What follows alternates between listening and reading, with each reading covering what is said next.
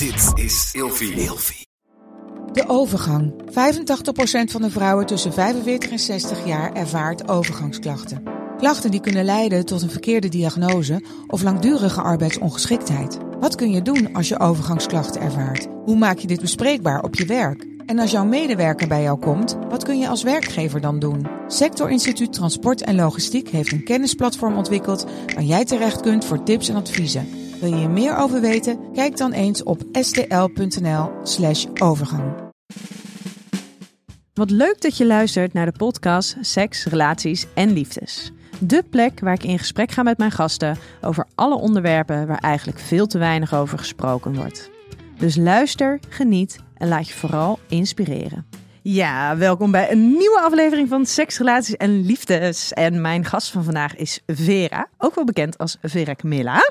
Hi, welkom. Hallo. Onwijs leuk dat het eindelijk gelukt is. Ja, ja, ja ik, wel eens, ik, heb, ik heb heel vaak verzet. Ik vond het echt verschrikkelijk. Het was ook echt, ik zei ook tegen Jeff toen we in de auto zaten van, oh, ik ben eindelijk, ik ben zo blij dat ik niet weer heb afgezegd. Ja, Dus- maar ja, zeker. Ja, maar weet je, sowieso kan dat natuurlijk gebeuren. Eh, aan de andere kant, zeker in relatie tot het onderwerp waar wij het over gaan hebben, ja, moet je af en toe gewoon even andere keuzes maken. klopt. Dan zou het wel heel gek zijn als ik jou erop zou veroordelen of nou ja, daar moeilijk over zou gaan doen. Nou ja, het is natuurlijk toch, soms dan klinkt het in de theorie wel allemaal mooi van, oh ja, dan snap ik dat je af en toe voor jezelf moet kiezen en inderdaad een afspraak moet afzeggen. Maar in de praktijk is natuurlijk nog maar de vraag of dat echt begrepen wordt als je zegt van, hey, Ja, maar ik ben en psycholoog ja, en we gaan het over dit Ja, probleem oké. hebben. Dus dat zit goed. No grudges fijn, there. heel fijn. Ehm, hey, jij bent eigenlijk de vrouw die eh, jouw bereik op social media eh, inzette om mentale klachten beter bespreekbaar te maken. Nadat je zelf geconfronteerd werd met een angststoornis, een flinke burn-out en een depressie. Klopt. Dan heb je ook wel even een eh fikse reeks te pakken. Ja, het is echt een. Ik, ik spaar ze allemaal. Nou, hè? Wel eens. Ja, Ja. ja. Heb je, nou, je, het is nog maar drie, dus er moet nog iets bij voor die kwartet. Nou ja, dat is waar. Waar hoop je We zijn goed bezig. Nou ja, ik dacht eerst, eh, ja, misschien iets van OCD of zo. Dat is wel een beetje in die die richting. onprettig, hoor. Ja, heel onprettig. Ja, die is Maar heel onprettig. Ze zijn allemaal niet leuk. Nee, dus. daar heb je helemaal gelijk in. Hey, maar fijn eh, dat jij er vandaag wil zijn. En eh, ik heb je gevraagd, wij hebben elkaar natuurlijk al eerder gesproken in Ja. de eh, podcast Op zoek naar seksualiteit. Ja. Ehm, ik wilde het heel graag met jou hebben over de impact van mentale klachten op je relatie. Ja. Hè, want jij, jij, jij werkt samen met je vriend. ehm, je bent er heel open over. Over, over, over waar je tegenaan loopt. eh, tegen jezelf. Ja. Tegen de buitenwereld. Ehm, en daarin, ja, weet je, het heeft gewoon ook een enorme impact op je relatie. Dat Absoluut. kan niet anders. Nee. Ehm, voordat wij gaan beginnen, heb ik voor jou een klein cadeautje. Oh, I love cadeautjes. Een Schiedamse fles gin van eh Bobby's. Oeh, wat heerlijk. Dankjewel. zou, de, de puur is niet zo lekker, hè? Nee, oké, goed. Hè, maar Jeff is heel goed in cocktails maken en Ja? mixdrankjes en zo. Dus Oh, dus Ja. we moeten er eigenlijk zo ook even eentje uh, ja, nou, trekken. absoluut. Ja, ik weet niet of je dat in de koelkast hebt staan. Eh, ja, nou, het is vrijdagmiddag, hè, dus wie weet. Oké, eh, oké. Hey, ehm, ik heb jou gevraagd om eh, vijf woorden te bedenken die gaan voor jou over seks, relaties en liefdes. Ja. Wat zijn die? Vertrouwen, genot. eh, God, ja, ik had ze net, hè. Eh, ja, ik wilde zeggen consent. Vind ik ook wel een mooie en belangrijk. Ehm, vertrouwen, genot. Consent. Communicatie. Die vind ik ook echt heel erg belangrijk. Ook heel saai, niet sexy, maar wel echt heel erg belangrijk. En de laatste zou ik zeggen, eh, ja, alle remmen los. Ja, ja? ja, En dat is een soort van jezelf niet hoeven te beperken, Nou, te remmen. Ja, omdat ik in het begin heel erg eh, last had van schaamte. En dat het voor mij echt een enorm proces, proces was en is om eh, die schaamte eh, opzij te zetten. Zodat je echt kan genieten en je echt jezelf durft te laten gaan. En ook je wensen en fantasieën durft te bespreken. Ehm, ja, vind ik alle remmen los wel een mooie. Die ja. ook een mooie. Ja. ja. Is dat wat schaamte loslaten voor jou betekent? Ja, ja omdat het, dan is er gewoon ook opeens veel meer mogelijk. En ehm, dat is veel fijner dan wanneer je in een soort van hokje vastzit. Of ehm, ja, het, het is een veel natuurlijkere manier om ermee om te gaan, merk ik. En uh, dat is voor mij gewoon heel erg prettig. Maar dat is wel gewoon ook een heel proces. Uh, omdat schaamte gewoon wel echt iets dieps is. Waar je niet zomaar uh, overheen komt. En waar kwam bij jou die schaamte vandaan? Uh, ja, lastig. Um, als ik erover nadenk, dan denk ik dat het wel gewoon echt heel diep zit. En dat het heel erg ook iets is vanuit mijn opvoeding geweest. Um, dus met een ouder die altijd in de theorie zei van...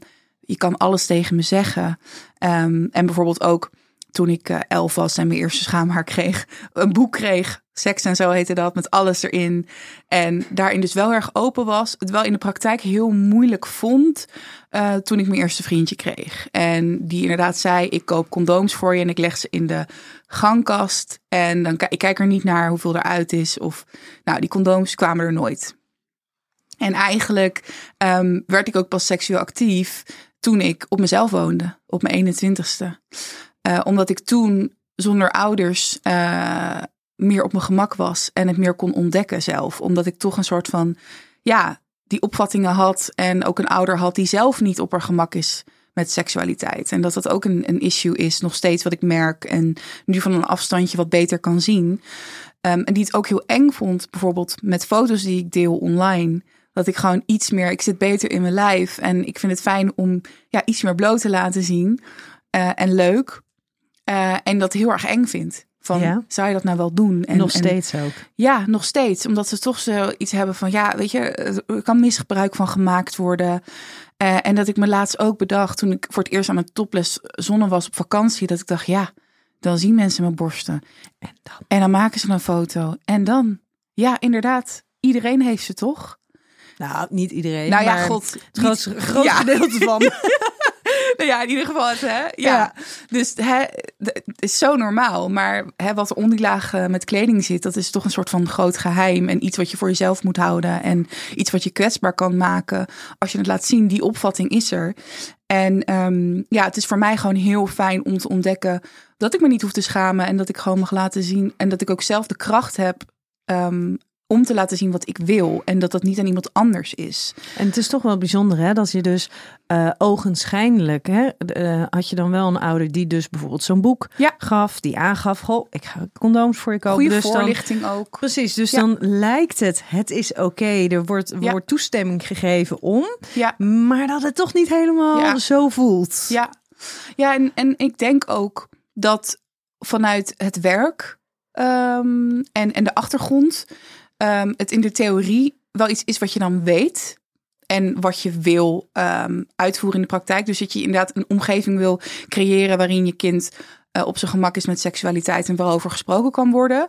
Maar als het dan inderdaad aankomt op wat er in de praktijk gebeurt, dan wordt het toch wel ineens heel eng. Ook als je dat zelf, weet je, als je zelf als ouder niet comfortabel bent met je seksualiteit en jezelf niet als sexy um, ziet, uh, dan is dat natuurlijk, ja, dan, dan kun je dat ook niet echt overdragen. Nee, dat dus, is heel lastig. Ja, dat is ja. heel lastig, ja. Ja, ja dus uh, nou ja, ik ben heel blij dat ik een partner heb die is echt 100% op zijn gemak. En zijn ouders ook. Um, waardoor ik een, ja, echt uh, een hele andere kijk erop kan uh, werpen. En uh, dat ik uh, ja, op mijn manier kan leren en die schaamte los kan laten. Ja, fijn. Fijn dat je dat wel bij jezelf merkt. Dat dat echt een ontwikkeling is ja, die, absoluut. die gaande is. Absoluut. Ja. ja. Hey, ik heb vijf kutkeuzes voor jou. Oh ja. Ja? ja een slokje water. Ja, neem dat vooral. Zou je nodig hebben. Nee. seksualiteit of intimiteit?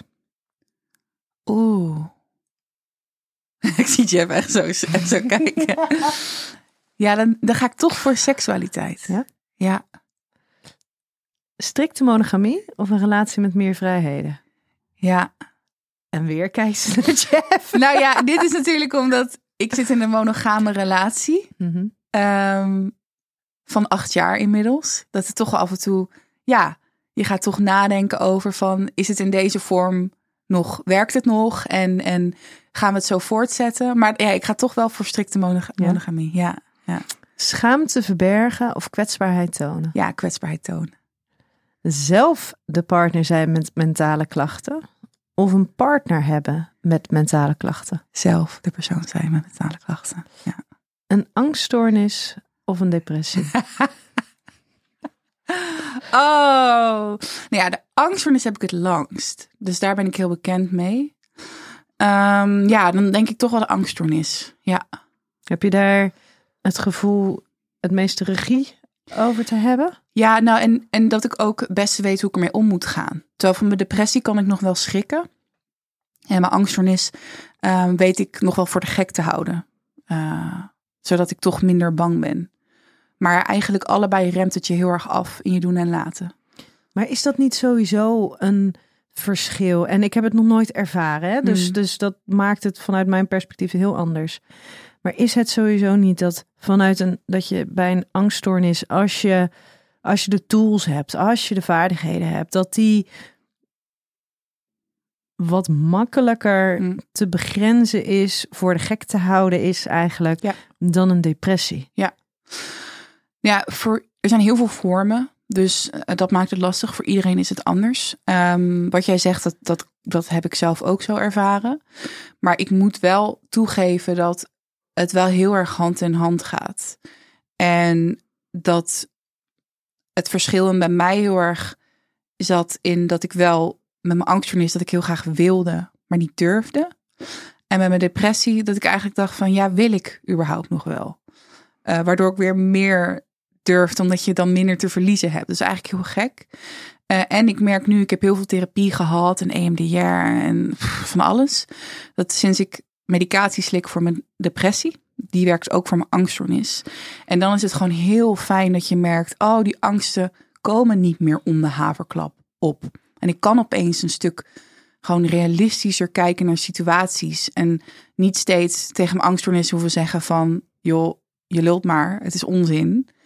Uh, en, en dat is zo, dat scheelt zoveel energie. En dat is echt, uh, nou, dat is uh, heel, heel fijn, merk ja. ik. En ja. dat is wel goed hè, voor heel veel mensen om te realiseren dat als je inderdaad een angststoornis hebt, dat het heel vaak dus antidepressiva zijn. Ja. Um, hè, zij het in milde, milde dosering. Ja. Um, die dus voor angstklachten onwijs helpen. Onwijs. En dat dat net even die ja. heftigheid ervan af kan halen. Waardoor je wat meer kan ademen. Waardoor Precies. je je leefruimte gewoon echt mega toeneemt. Ja, ja en, en weet je, het is super belangrijk dat je het in combinatie met, met therapie doet. En, en dat je ermee om leert gaan. Maar ik merk nu, het voelt voor mij echt als ik een soort van steuntje in mijn rug heb. En dat ik het niet meer helemaal zelf uh, hoef te doen. Je bent er niet he of helemaal verantwoordelijk voor. Precies. Je hoeft niet continu ja.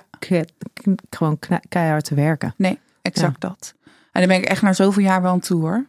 Ja. Eindelijk. Ja. ja. Hey, uh, ik ben nog wel benieuwd, want je zei net van, hè, ik zit nu al acht jaar in een, in een uh, gewoon een monogame relatie. Um, dan ga je ook wel in gesprek van, hey, is, is er meer? Ga, blijven we het zo doen? Zijn ja. er andere mogelijkheden? Ja. Kan, kan jij jezelf wel voorstellen um, dat je tijdens een andere fase in je leven zou kunnen zeggen, hey, wij gaan ons wat meer vrijheden permitteren? Ja, dat is wel iets waar ik over na heb gedacht. En sowieso ook, nou ja, ik, acht jaar vind ik echt lang. En het is ook mijn eerste serieuze relatie. En daarvoor heb ik eigenlijk nooit gedate. Um, dus ik denk, denk wel na over de vorm die het nu heeft en hoe het eruit zou zien in de toekomst.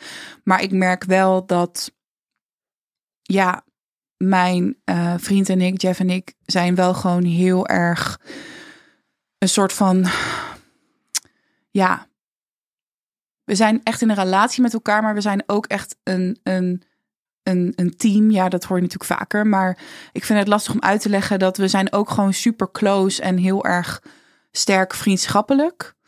Um, en ik weet dat hij ontzettend trouw is en absoluut nooit. Ik ben voor hem, ja, dit is misschien heel stom te zeggen, maar ik ben voor hem echt de enige. En, en ja, ik, ik, ik zeg af en toe wel eens tegen hem van... hé, hey, maar je bent zelf de belangrijkste persoon in je eigen leven. Dan moet je niet vergeten dat je zelf op één komt. Maar ja, dat is toch wel heel moeilijk voor hem. Ja, hij, hij staat er heel anders in dan ik. Dus ik ben wat meer van... Hè, nou, ik ben de belangrijkste persoon in mijn leven... dus ik moet goed voor mezelf zorgen en daarna komt de rest. En ik merk dat hij daar wel anders in is. En dat het voor hem ook absoluut geen, uh, geen mogelijkheid is... om ooit een... Uh, dat monogamie de enige, de enige optie is. Ja. Maar dat lijkt me wel lastig, want stel, uh, want je hebt erover nagedacht, je hebt niet gezegd, ik heb dat nodig. Nee. Um, maar het lijkt me wel lastig dan, als je dus, dat het al zo duidelijk is dat het voor hem geen enkele behoefte is, die er waarschijnlijk ook nooit gaat komen. Klopt. Eh, stel dat, dat de wens er bij jou wel komt, dat het Ja. dus heel eenzijdig is. Ja. Klopt. Ja, dat, ehm, en dat is ook iets waar we over praten. En ik ben, ik moet zeggen, ik ben super open en eerlijk. Ook in mijn relatie. Dus wat je online van me ziet, dat is gewoon eh, ja, hoe ik ook echt ben. Dus ik merk wel, ik vertel hem wel alles. Dus ik vertel hem ook als ik meer verlang. Of weet je, ik ben bijvoorbeeld gestopt met de pil vorig jaar. Nou, en toen, ik weet niet wat me, nou, ik weet niet wat me overkwam. Maar het was echt bizar. En nog steeds dat ik af en toe denk van, wow, waar komt opeens deze behoefte vandaan? Ehm, dat ik veel meer eh, behoefte heb aan seks. En eh, ja, dat ik mezelf eigenlijk helemaal niet zo ken. Arme Jeff. nou ja, ja, dat is opeens, dat, er, dat verandert de relatie natuurlijk ook. En dan ga je ook kijken van, oké, ehm, hoe zet het weer even op scherp en dat we gelukkig blijven en dat ik aan, aan mijn behoeftes toekom. Zonder Ja. daarbij over de grenzen van, ja, Jeff te gaan. nee, absoluut. Nee, Ja. nee, nee. We zijn maar goed. We zijn altijd heel erg in, eh, in gesprek met elkaar daarover.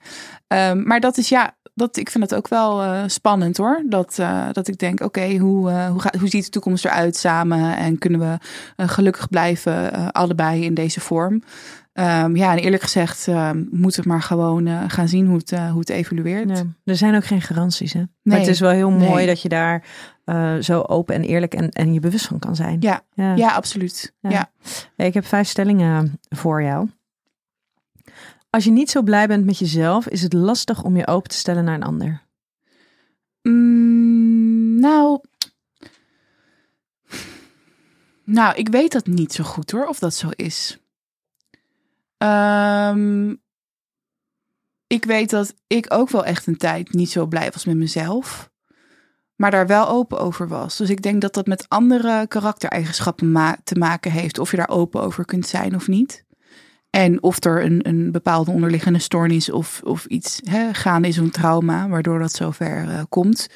Ehm, ik denk wel dat het, weet je, als je ergens tegenaan loopt, of het nou niet blij is zijn met jezelf of een andere, eh, nou ja, hoe, hoe, zeg, hoe zeg ik dat? Dat, je, dat therapie gewoon heel belangrijk is om jezelf ook beter te leren kennen daarin. Ja. En om erover mer- te kunnen praten. En merkte jij dat je, als je het hebt, je, je koos net voor seksualiteit en niet voor intimiteit. Ja. Maar ehm, als je dan in zo'n fase zat waarin het minder met jou ging. ja, eh, of wanneer je specifiek niet zo blij was met jezelf. ja, ehm, kon je dan nog wel die intimiteit ja. aangaan? Ja, ja, dat is een goeie. Ja, ehm, terwijl inderdaad toen ik in burn-out zat bijvoorbeeld, nou dan eh, was ik zo kapot dat ik, ik had geen kracht om naar eh, de koelkast te lopen om eh, een glaasje drinken in te schenken. Dus laat staan dat ik zei van, hey eh, Jeff, zullen we even? Ehm, terwijl toen ik wel het fijn vond om geknuffeld te worden en om die liefde en intimiteit te voelen. Ehm, dus dat was er toen zeker wel. Maar ik, ik vind intimiteit altijd nog wel heel lastig. Ja. Ja, heel lastig. Ik ben van mezelf niet iemand van lichamelijk contact.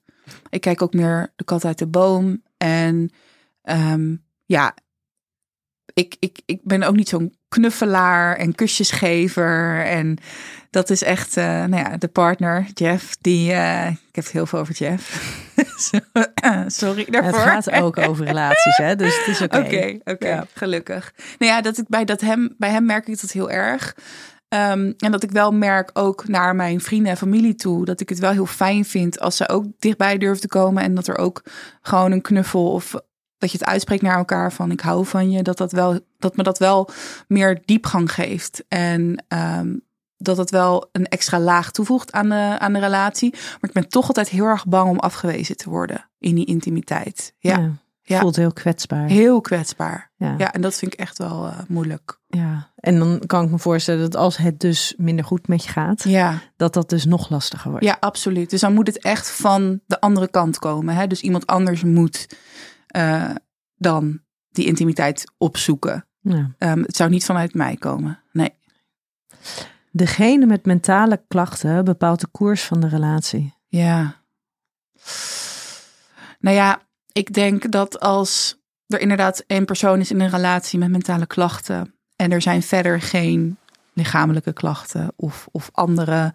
Weet je, het ligt er natuurlijk een beetje aan wat er in je leven speelt. Maar als de situatie zo is dat er inderdaad het grote onderwerp de mentale klachten zijn, ja, dat bepaalt wel veel. Ja.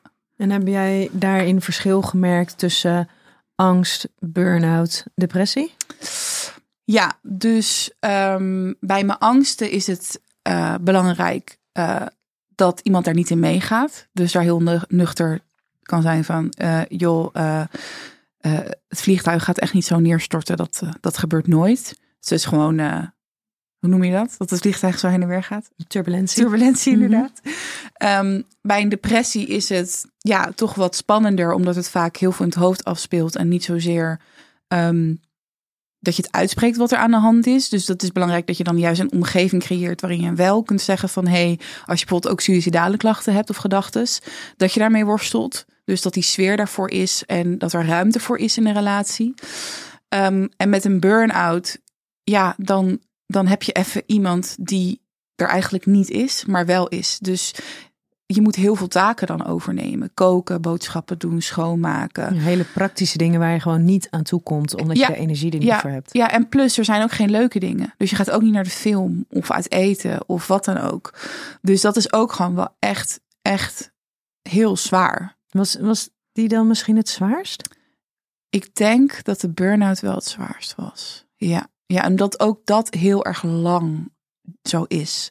Dus je moet alleen maar geduld hebben. Het is niet zo dat je kan zeggen: Oh, uh, we gaan even naar de huisarts en. Uh, en... Halen even pilletjes. Precies. En, uh, nee. Ja. Exact. Het is gewoon een kwestie van uitrusten. Alleen ja, maar dat onderschatten mensen ook, ja. hè, die in een burn-out terechtkomen. Ja. Dat het, dat het echt heel lang kan duren. Echt. Volgens mij is het, ik, dat is alweer eventjes geleden hoor, maar dat het um, gemiddeld anderhalf jaar duurt. Ja. Van moment van besef van diagnose. En dat is dus vaak, dan zit je er al een langere tijd in. Ja. Um, tot aan het idee hebben, hé, hey, ik ben er weer. Ja. Dat is anderhalf jaar. Ja, klopt. Ja, heb ik zelf ook zo ervaren. Ja, en dan is het, het is ook, maar het is zo'n proces waar je ook niet op kan voorbereiden. Um, het is er ineens. Het is er ineens. Het is letterlijk, ja. patsboom. Ja, en dan, hou maar op. Je gaat het ontkennen, kan toch niet? Hoezo? Uh, ik ging het allemaal heel rationeel bekijken. Van, nou ja, eh, ik, een burn-out met mijn werk natuurlijk, hè, dat, dat kan helemaal niet. Ik kan het helemaal indelen zoals ik zelf wil. Precies, en ik heb die het vrijheid. hartstikke leuk. En... En... ik verdien goed geld. En het is allemaal fantastisch. Ik heb helemaal geen tijd nu om... Uh... Ja, dat is dus het probleem, hè? En dat is ook de grootste valkuil van mensen die een valkuil hebben. Ja, maar ik heb helemaal geen tijd Nee. om ziek te zijn. Ik heb Nee. helemaal geen tijd om Nee. een grens aan te geven. Ik heb geen tijd om tijd voor mezelf te nemen. Nee, het moet doorlopen. De show must go on. Ehm, maar er staat wel tegenover wat ik nu geleerd heb van mijn... Het was echt verschrikkelijk, die, ander, die anderhalf jaar, bijna twee jaar. Het was echt, eh, nou ja, je wordt gewoon echt helemaal uitgekleed. Helemaal, er blijft niks meer van je over. Alles wat je weet, weet je niet meer. Eh, je moet alles opnieuw leren. Maar het is zo waardevol nu. Wat ik ervan heb geleerd en hoe ik nu in het leven sta... dat had nooit zonder burn-out eh, kunnen gebeuren. Ga, je, Dus ga je ook anders met je relatie om? ja, ja, ja. In wat Ja. voor opzicht bijvoorbeeld? Nou ja, ik durf nu meer ehm, los te laten. En te zeggen van, regel jij dat maar. En eerst wilde ik alles zelf doen. Het perfectionisme, de, zelf, de touwtjes in handen willen hebben. Continu. En ook het idee van, ik moet mezelf kunnen redden. Ook als Jeff er geen zin meer in heeft. Of als ik zeg van, nou, ik vind het wel mooi geweest. Dan is er eigenlijk geen verschil. En terwijl ik nu ook durf te zeggen van, jawel. Ik kan me ook wel afhankelijk afstellen van de ander. Ehm, en dat, dat is ook gewoon echt heel fijn. Dat je ook wat uit handen geeft. Dat je afhankelijk mag zijn van een ander. Precies. Maar dat lijkt me wel, als je dus een partner hebt zoals die jij hebt, ehm, die zichzelf niet op de eerste plek zet, Mhm. maar zijn partner, Ja. kan ik me voorstellen dat daar dus ook een enorm risico op de loer ligt. Namelijk dat hij dadelijk overvraagd is, omdat hij zoveel Ja. verantwoordelijkheid Ja. naar zich toe neemt om Ja. jou met te ontlasten. Klopt. Ja, eh, nou, het scheelt dat mijn partner dus ook al een burn-out heeft gehad. Hoe was dat? He knows the drill. ja, ja, ja, nou ja, maar dat was wel zo. Ehm, en het was bij hem wel anders. Het was eigenlijk meer uit verveling. Dus hij merkte heel erg de De uitdaging. Ja, de Ja. bore-out was het. De uitdaging in zijn werk. Ehm, en toen hij eigenlijk wat anders vond, werd het al snel verholpen. Dus het was minder ehm, intensief en het was minder een, een dat, je, nou, ja, dat je helemaal afgebroken wordt. Ehm, dus dat stelt wel gerust. En verder toch ook gewoon. Het stelt gerust als in dat hij Nou ja. tekenen, tekenen herkent Ja. als het niet oké gaat met hem. Precies. En dat hij ook al eerder heeft aangegeven op een gegeven moment met werk ook. Dat hij zei van nou, ik ben blij dat ik, dat ik eh, ontslag heb genomen. Want anders was het weer fout gegaan. Ja. Dus ehm, dat is dat het enige dat ik, eh, waarvan ik denk, oké, dat, dat, dat stelt wel gerust. En verder, ja, grenzen aangeven, ja, dat kan ik natuurlijk niet voor de ander doen. Nee, helemaal als je niet helemaal weet waar grenzen Precies, liggen. En dat is natuurlijk een beetje altijd lastig met zo'n burn-out. Dat Ja. je bent er, ja, ja.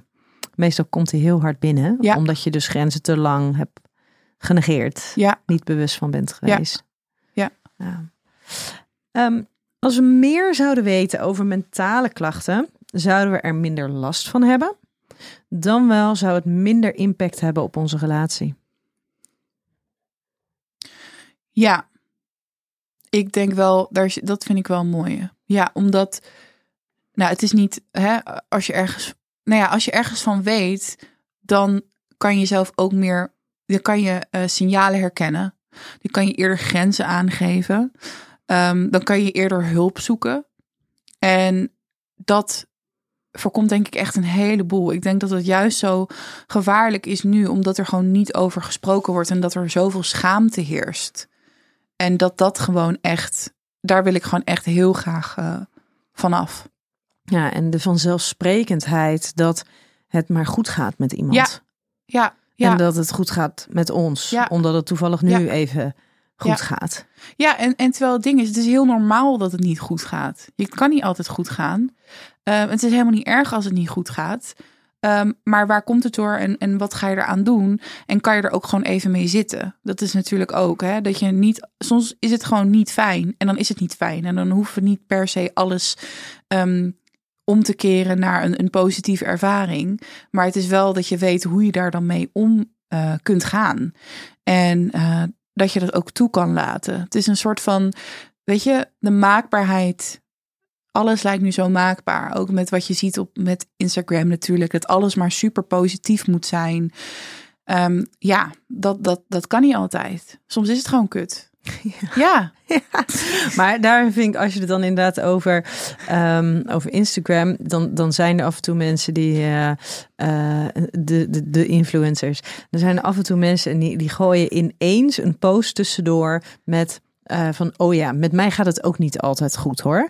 En dan krijg je ineens een paar foto's dat ze, op, dat ze huilend erop staan van momenten dat Ja, ze te neergeslagen. Die vind ik ook heel moeilijk. erg lastig. Want Ja. daar mis ik dus eigenlijk een beetje de oprechtheid in. Ja. Terwijl aan de ene kant laten ze dus, doen ze een poging van... hey, het, weet je, ik heb deze kant is er ook. Ja, Ehm, alleen ik kies er bewust voor om die niet continu te tonen aan de rest van de wereld. Waarvoor alle ja, respect, want dat, dat hoeft ook helemaal niet. nee. Maar toch bijzonder dat dat dus inderdaad wat doet met de oprechtheid, de authenticiteit ervan. Ja. ja, ik zou dus veel liever zien dat het wel makkelijker wordt om te zeggen van... hé, hey, hoe gaat het? Nou, vandaag eigenlijk even niet zo. Dan dat je op een gegeven moment denkt... oké, ehm één keer in, de, in het kwartaal moet ik even een statement maken op Instagram. Even wat foto's dat ik aan het huilen ben. Ja, dat, dat, dat, is, dat is weer gelijk zo extreem. Ja, ja en, en soms is het ook gewoon prima inderdaad om gewoon... Dan is het dan, ja, hoe gaat het? Ja, niet goed, niet slecht. Ja, Het gaat gewoon. het is gewoon zoals het is. Ja, Ja, precies. Ja. ja. Ehm, een relatie voelt onveiliger en onzekerder als je mentale klachten hebt. Oh, wat een moeilijke. We zitten het hier niet om het een beetje over niks te hebben. Nee, hè? ik weet het. ik word even flink, eh, ja. Ehm, God, we hebben heel wat om over te praten zo meteen in de auto en naar huis. Wil je hem nog een keer vragen? Nog een keer. nog Natuurlijk. Een relatie voelt onveiliger en onzekerder als je mentale klachten hebt. Ja, dat, ik denk dat het ook weer heel erg ligt aan. ehm, ja, hoe jij er zelf in staat. Kijk, ik vond het juist in mijn eh, depressie bijvoorbeeld. Voelde ik me veiliger in mijn relatie. omdat ik iemand had met wie ik erover kon praten. En iemand waar ik naartoe kon. En ik vond het allemaal super eng wat ik voelde. Maar als ik het iemand durfde te vertellen, dan was het mijn partner. En dat het er mocht zijn. Precies. Dat jij er mocht zijn. Exact. Met alles wat je voelde. Ja, ja, ja. Dus nee, voor mij is die niet eh, op toepassing. Nee. Nee. Nee, want ik, dat, hè, dan heb je dus weer het verschil tussen degene die het ervaren heeft en degene die daar dus aannames over doet. Ik vroeg deze, stelde deze vraag op een gegeven moment aan iemand die eh, ook al een heel leven lang bekend was met angststoornissen. Ja, En die gaf dus juist aan van ja, maar in, toen ik in mijn relatie kwam, toen leerde ik pas dat ik, ondanks dat ik angsten had, het Ja. toch waard was Ja. om van gehouden te Ja. worden. ja, ja, En dat het af en toe hartstikke shit was. Ook dat het zo'n impact had op onze relatie. Ja. Maar dat, dat deed niks af aan de liefde die er was. Ja. Aan de onvoorwaardelijkheid. En juist daardoor de onvoorwaardelijkheid gaan voelen. ja, heel mooi. Ja, en ik moet wel eerlijk zeggen dat ik ook wel eens eh, tegen Jeff zeg van, nou, ik weet niet of iemand anders het zou eh, aandurven met mij, met, eh, met mijn hele pakketje. Ehm, en dat ik wel denk van, nou, hij is super verzorgend en lief. En nou ja, wat ik al zei, hij, hij zet mij op de eerste plaats, waardoor het, het, het kan. Maar ehm, ja, het voelt natuurlijk wel als iets zwaars waar je ook maar mee kunt dealen. Ik bedoel, ook toen ik het had over mijn, eh, mijn burn-out online, hoeveel mensen er wel niet waren die toch zeiden van ja, ehm, moet je niet gewoon even op je eh, tanden bijten, even, even doorbijten. Ja, ja. Dat kan dus niet meer. Nee, nee, maar dat, dat is dus Ja. echt. En ook dat andere mensen die ook zeiden van ja, mijn vriend begrijpt het niet. En die zegt ja, maar kom dan eens van die bank af. Zo kom je er niet uit. Ja. En dat besef ik me ook wel dat het niet voor iedereen eh, zo is dat je in een relatie zit met iemand die dat begrip kan opbrengen en die ook ervoor open staat om erover eh, te leren en naar je te luisteren. Weet je, en op gevoelsniveau, dat zeg ik ook altijd. Weet je, ik kan me er een idee bij vormen. Maar ik heb gelukkig geen idee Ja, hoe het voelt om Ja. depressief te zijn. Ja. Hoe het voelt om een burn-out te hebben. Hoe het voelt ehm, om een angststoornis gehad. Ik heb op een gegeven moment een moment gehad dat ik dacht... oh ja, als ik nu doorga, ja, dan ga ik waarschijnlijk die grens over. Dan Ja. kom ik in een situatie die niet, die niet comfortabel voelt. Ehm, maar anders dan dat, ik weet niet hoe het voelt. ja, En dan denk ik dat daar ook Klopt. wel een misvatting zit tussen partners. Ja. Je partner hoeft niet te begrijpen wat jij Nee. voelt. Nee.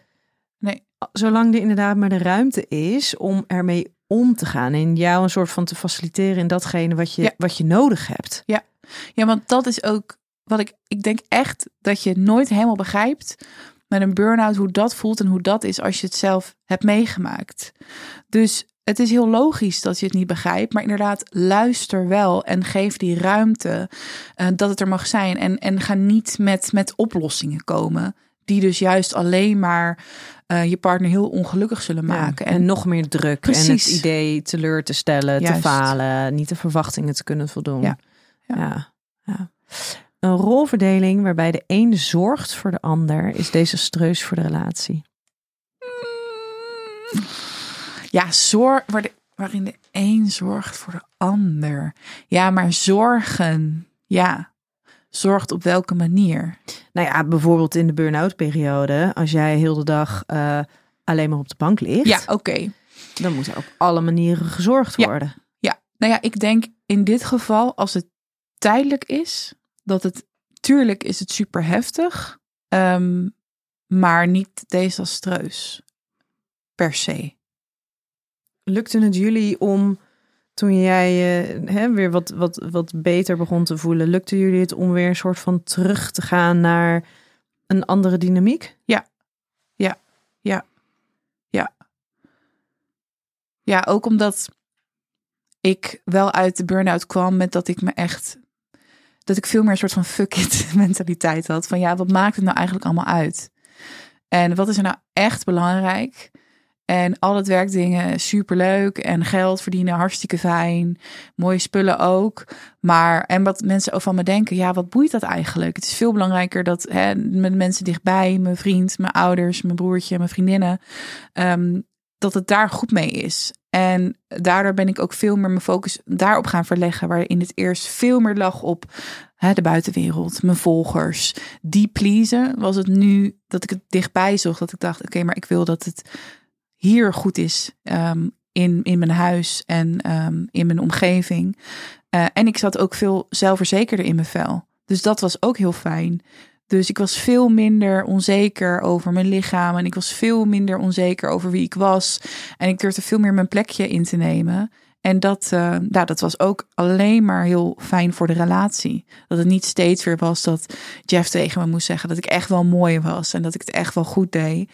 En dat ik dat nu zelf ook uh, geloofde. Ja. Dus zeker sterker uitgekomen. ja. En denk jij van jezelf dat, hè, dat, dat nee, misschien die mentale kwetsbaarheid, dat dat iets is wat blijft? Ja. Ja? 100 procent. Ja, ook, ik zeg het heel erg met heel veel vertrouwen, ook omdat um, ik kijk naar mijn familie.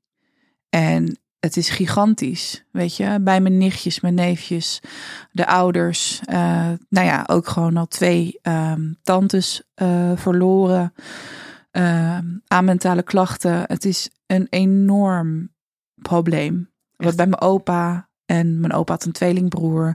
Dus zijn tweelingbroer ook super angstig. En nou ja, plus dan ook de depressie zit ook in de familie.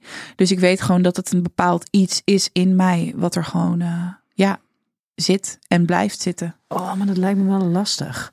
Ja. Aan, aan de ene kant lijkt me het um, dat je het soort van kan plaatsen. Ja. Hè? Als je het hebt over ja, waar, waarom ik, wat heb ik verkeerd gedaan? Nee.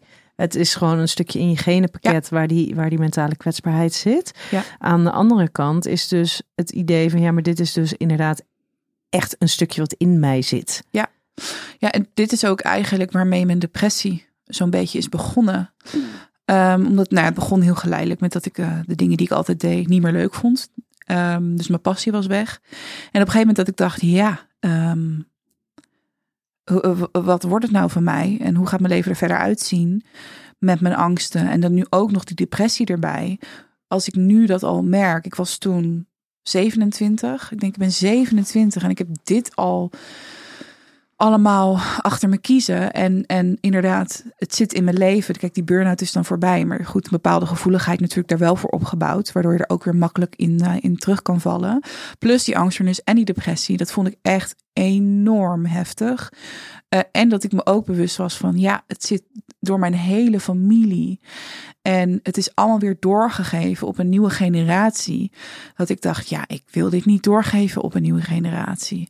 Um, het gaat er niet om hoe ik met een kind zou omgaan, maar wat ik dat kind bewust of onbewust meegeef aan, aan DNA.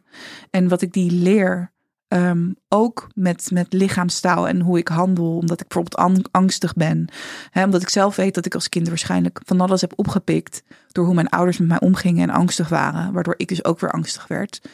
Um, en dat was echt heel heftig. Dan ga je echt heel diep. En nog steeds wel dat ik denk van oké, wat is dan het leven en hoe ziet mijn toekomst eruit? Um, hoe ga ik ervoor zorgen dat het zich ontwikkelt op een manier dat ik mijn geluk kan vinden en, en kan blijven behouden. En dat een nieuwe tegenslagen in mijn angststoornis of mijn burn-out me niet meer uit het veld uh, laten slaan.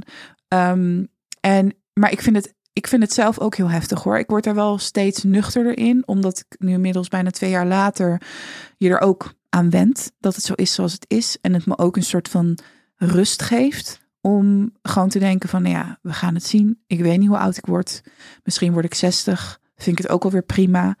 En juist niet de angst hebben van, maar het moet allemaal uh, goed komen. En het moet er per se zo en zo uit gaan zien. Maar gewoon denk van, ik zie het wel. En als het mooi is geweest, dan is het mooi.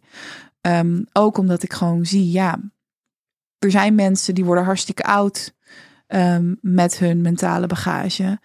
Uh, en andere mensen, die, ja, daar op een gegeven moment wordt het toch gewoon uh, te veel voor. Ben, ben, jij er bang voor dat het jou op een dag te veel wordt? Um, nou ja, het was bijna te veel in 2019. 2019.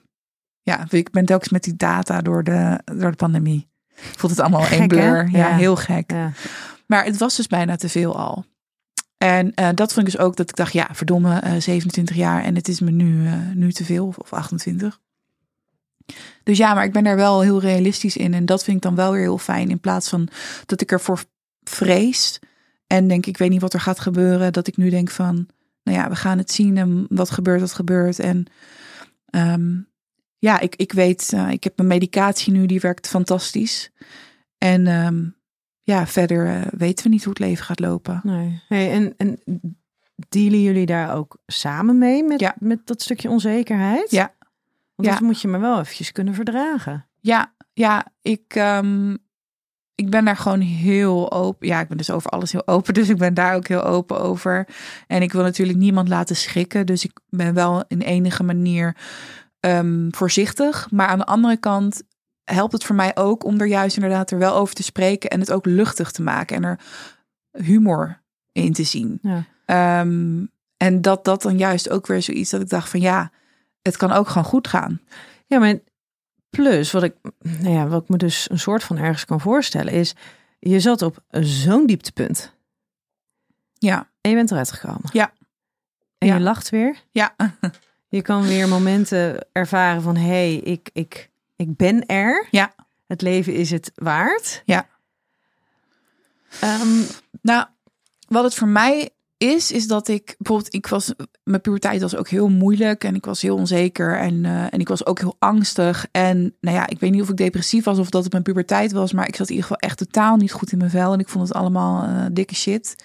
En toen kwam ik uit mijn puberteit en toen begon ik eigenlijk aan mijn hele in- internationale internetcarrière, niet mijn internationale, maar mijn internetcarrière als blogger en eh, YouTuber, Instagram. Ehm, en toen dacht ik van wow, het kan dus wel. Ik kan wel genieten van het leven. En ik ben eruit gekomen. Ik ben zo blij dat ik, dat ik gewoon heb gedacht, het komt wel goed. En nu zit ik hier en ik voel me top. En ik heb mijn werk en ik vind het super leuk. En ik heb het zelf kunnen vormgeven zoals ik wil. En ik ben trots op mezelf en dat ik me gewoon ontzettend goed voor me eh, voelde. maar je weet ook dat er een en dag maar kan toen komen. kwam dus weer die klap Ja, dat was het moeilijke. Omdat ik heel echt in overtuiging zat van het komt goed. En die angststoornis ken ik, heb ik onder de knie. Dat toen die depressie gewoon echt me heel erg raakte. Omdat ik echt dacht dat dat me niet zou overkomen. En dat ze zeg maar het lastige, wat ik Ja. nu toch wel een beetje in mijn achterhoofd heb. Van oké, maar hoe lang eh, gaat het zo? Of komt Ja. er weer een klap? ja. En hoe ga ik er dan mee om? En hoeveel moet je daar dan mee bezig zijn? Ja, En hoe vind je een gezonde balans precies. tussen precies. oké, erop kunnen anticiperen dat het komt Ja, en je er dagelijks van bewust zijn en toch ook een beetje angstig daarin zijn ja, van wat nou als. ja. Ja. Hey, wij, ehm, wij moeten helaas dit gesprek gaan eh, afronden. Ehm, heel erg bedankt dat je dit wilde delen. Het is natuurlijk, ja, je hebt het net al een paar keer gezegd, maar je bent heel open. Ja, Eh, maar het blijven toch zulke, nou ja, zulke persoonlijke onderwerpen. ja. Ik hoop niet dat jullie onderweg in de auto zo te veel eh, Nee, nee, nee. nee. Nee, ik vind het juist weer heel erg fijn dat het stof tot nadenken geeft. Daar hou ik gewoon heel erg van. Lekker dat je ook in ontwikkeling blijft, ook samen in je relatie. Liever dat dan, eh, dan stilstand. Ja, en, soms is stilstand Ja. en saai en rust en Ja. balans ook wel heel fijn. Hè? Ja, Dat mag. dan moet ik leren. Deze, nog. eh, deze autorit nog zo even niet. Oké.